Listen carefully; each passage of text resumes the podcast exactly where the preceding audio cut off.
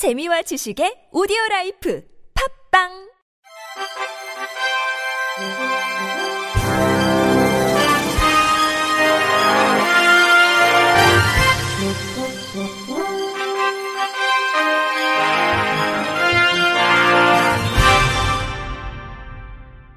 청취자 여러분 안녕하십니까? 11월 29일 수요일 KBIC 뉴스입니다.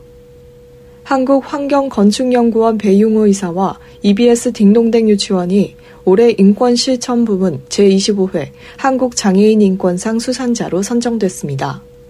한국장애인단체 총연맹은 오는 12월 1일 서울 여의도 이룸센터에서 장애인 인권 증진에 공헌한 개인과 단체를 발굴해 상을 수여하는 제25회 한국장애인 인권상 시상식을 개최할 예정입니다. 한국장애인인권상은 지난 1998년 12월 유엔이 천명한 장애인 권리 선언과 정부가 선포한 장애인 인권 헌장의 이념을 계승해 개인과 단체 등 장애인 인권 증진을 위해 헌신한 이들을 발굴하고 공적을 널리 알리기 위해 시작됐습니다. 올해도 38개 장애인 단체로 한국장애인 인권상위원회를 구성해 인권실천, 국회의정, 민간기업, 기초자치, 공공기관 총 5개 부문 수상자를 선정했습니다. 제25회 한국장애인 인권상에는 각자의 자리에서 이 장애인 인권 증진을 위해 헌신적인 노력을 기울여온 개인과 단체 총 7명이 선정됐습니다.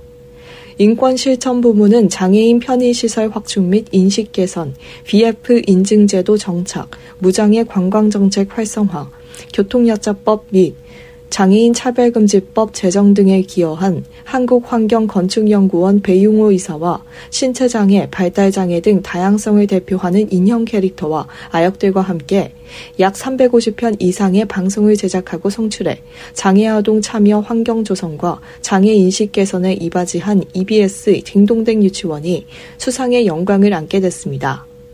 국회의정 부문은 의료 요양 돌봄 통합 지원을 통한 특별 법안을 대표 발의해 장애인 지역 사회 자립과 건강 서비스 개선에 기여한 국민의힘 최재형 의원과 발달장애인 권리보장 및 지원에 관한 법률 일부 개정안을 배표 발의해 발달장애인 권리보장과 장애인 가족 지원 확대에 기여한 더불어민주당 한병도 의원이 성전됐습니다.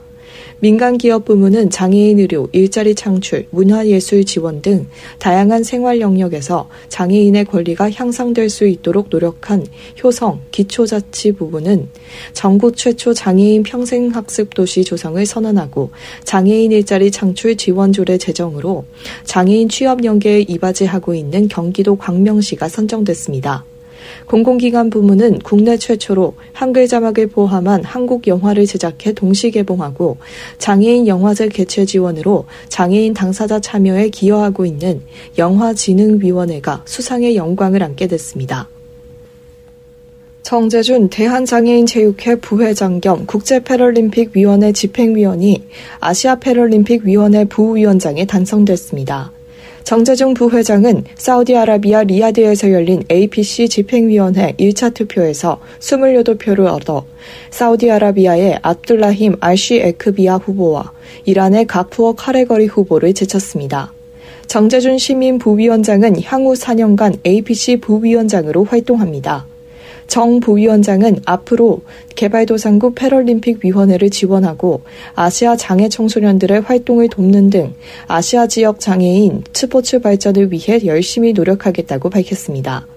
위원장 선거에는 현 위원장인 아랍에미리트의 마지드 라셰드 후보가 단독 입후보해 3선에 성공했습니다. 내년에는 전국 공공도서관 독서 보조기기 구입비를 정부에서 전부 지원합니다. 공공도서관 독서보조기기 지원 사업은 국립장애인도서관이 공공도서관 장애인 서비스 기반 조성 및 장애인의 정보 접근성 개선을 위해 지원하고 있는 사업으로 2009년부터 지금까지 총 380개 관에 26억 8천만 원 상당의 독서보조기기를 지원했습니다. 올해에는 460개관의 독서 확대기, 음성 변환 출력기, 음성 증폭기, 화면 낭독 프로그램, 휠체어와 전동식 높낮이 조절 책상 등 장애 유형과 특성에 따른 독서 보조기기 구입비를 지원했습니다. 국립장애인 도서관은 2024년에는 국고 보조 사업에서 직접 사업으로 고입비 지원 비율도 국가보조금 50%에서 100%로 개선해 그동안 지방자치단체 재정 상황에 따라 독서 보조기기 지원 사업에 참여하지 못한 기관들도 참여할 수 있도록 추진할 예정이라고 밝혔습니다. 원종필 국립장애인 도서관 관장은 모두가 평등한 독서 환경 조성을 위해 독서 보조기기 설치 지원 확대 및 활용 교육 등을 지속적으로 추진할 계획이라고 말했습니다. 시각 청각장애인의 진단서와 처방전에 점자 등의 표시를 의무화하는 방안이 추진됩니다. 더불어민주당 김민석 의원은 최근 이런 내용을 담은 의료법 개정안을 대표 발의했습니다. 개정안은 시각 청각장애인이 진단서, 처방전 등을 활용하는데 불편함이 없도록 점자, 음성, 수어, 영상 변환용 코드 등의 표시를 의무화하는 것이 주요 내용입니다. 김 의원은 시각 청각장애인의 정보 접근 및 의사소통을 위해 점자, 수어, 문자 등 필요한 수단의 제공이 확대되고 있으며 의약품, 의약외품의 용기 포장에서도 2024년 7월부터 점자, 음성, 수어, 영상 변환용 코드 등을 표시해야 한다고 말했습니다. 김 의원은 그러나 의료기관에서 발급되는 진단서 처방전 등에 대해서는 시청각 장애인들의 이용 편의를 위한 점자 등 표시 규정이 없다고 지적했습니다. 김 의원은 이에 대해 개정안을 통해 시청각 장애인이 진단서나 처방전을 활용하는 데 불편함이 없도록 하려는 것이라고 법안 취지를 설명했습니다.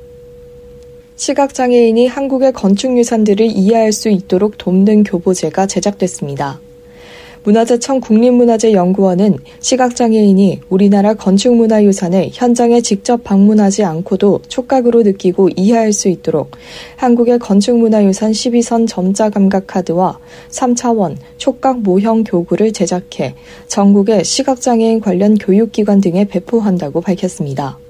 점자 감각 카드는 소통 24 플랫폼을 통해 국민의 의견을 수렴해 총 12개의 불교 건축문화유산을 대상으로 제작했습니다.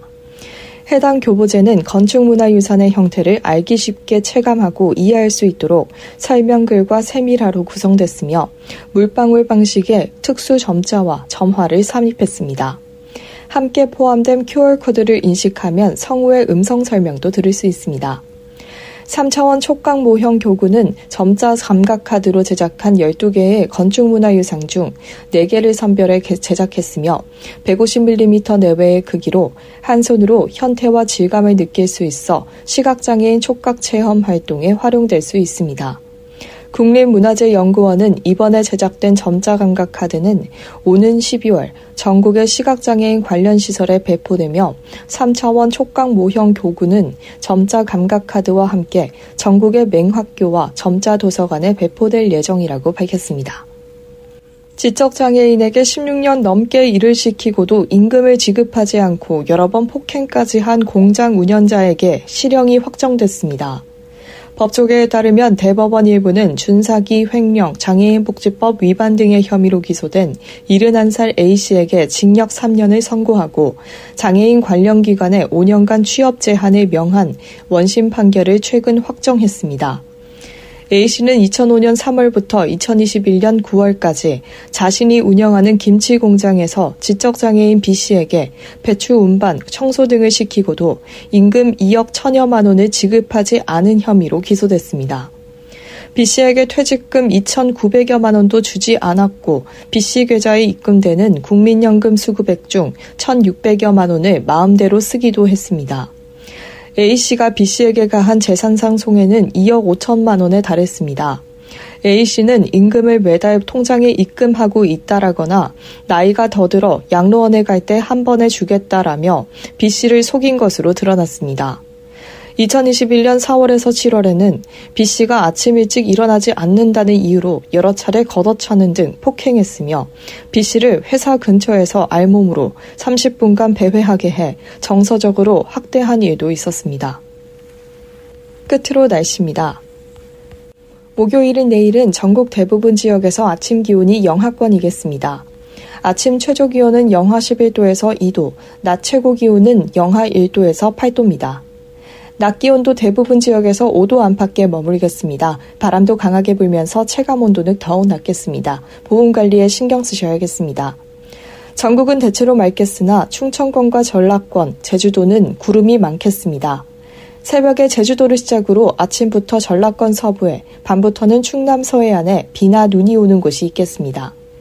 울릉도 독도에는 5mm 미만의 비가 내리겠습니다. 제주도는 5mm 내외의 비, 제주 산지에는 1에서 5cm의 눈이 오겠습니다. 비나 눈이 내리는 지역이 많습니다. 가시거리가 짧아지고 도로가 미끄럽겠습니다. 교통안전에 주의하셔야겠습니다. 미세먼지 농도는 원활한 대기 확산으로 전국이 좋은 수준을 보이겠습니다. 이상으로 11월 29일 수요일 KBIC 뉴스를 마칩니다. 지금까지 제작의 권순철, 진행의 강미성이었습니다. 고맙습니다. KBIC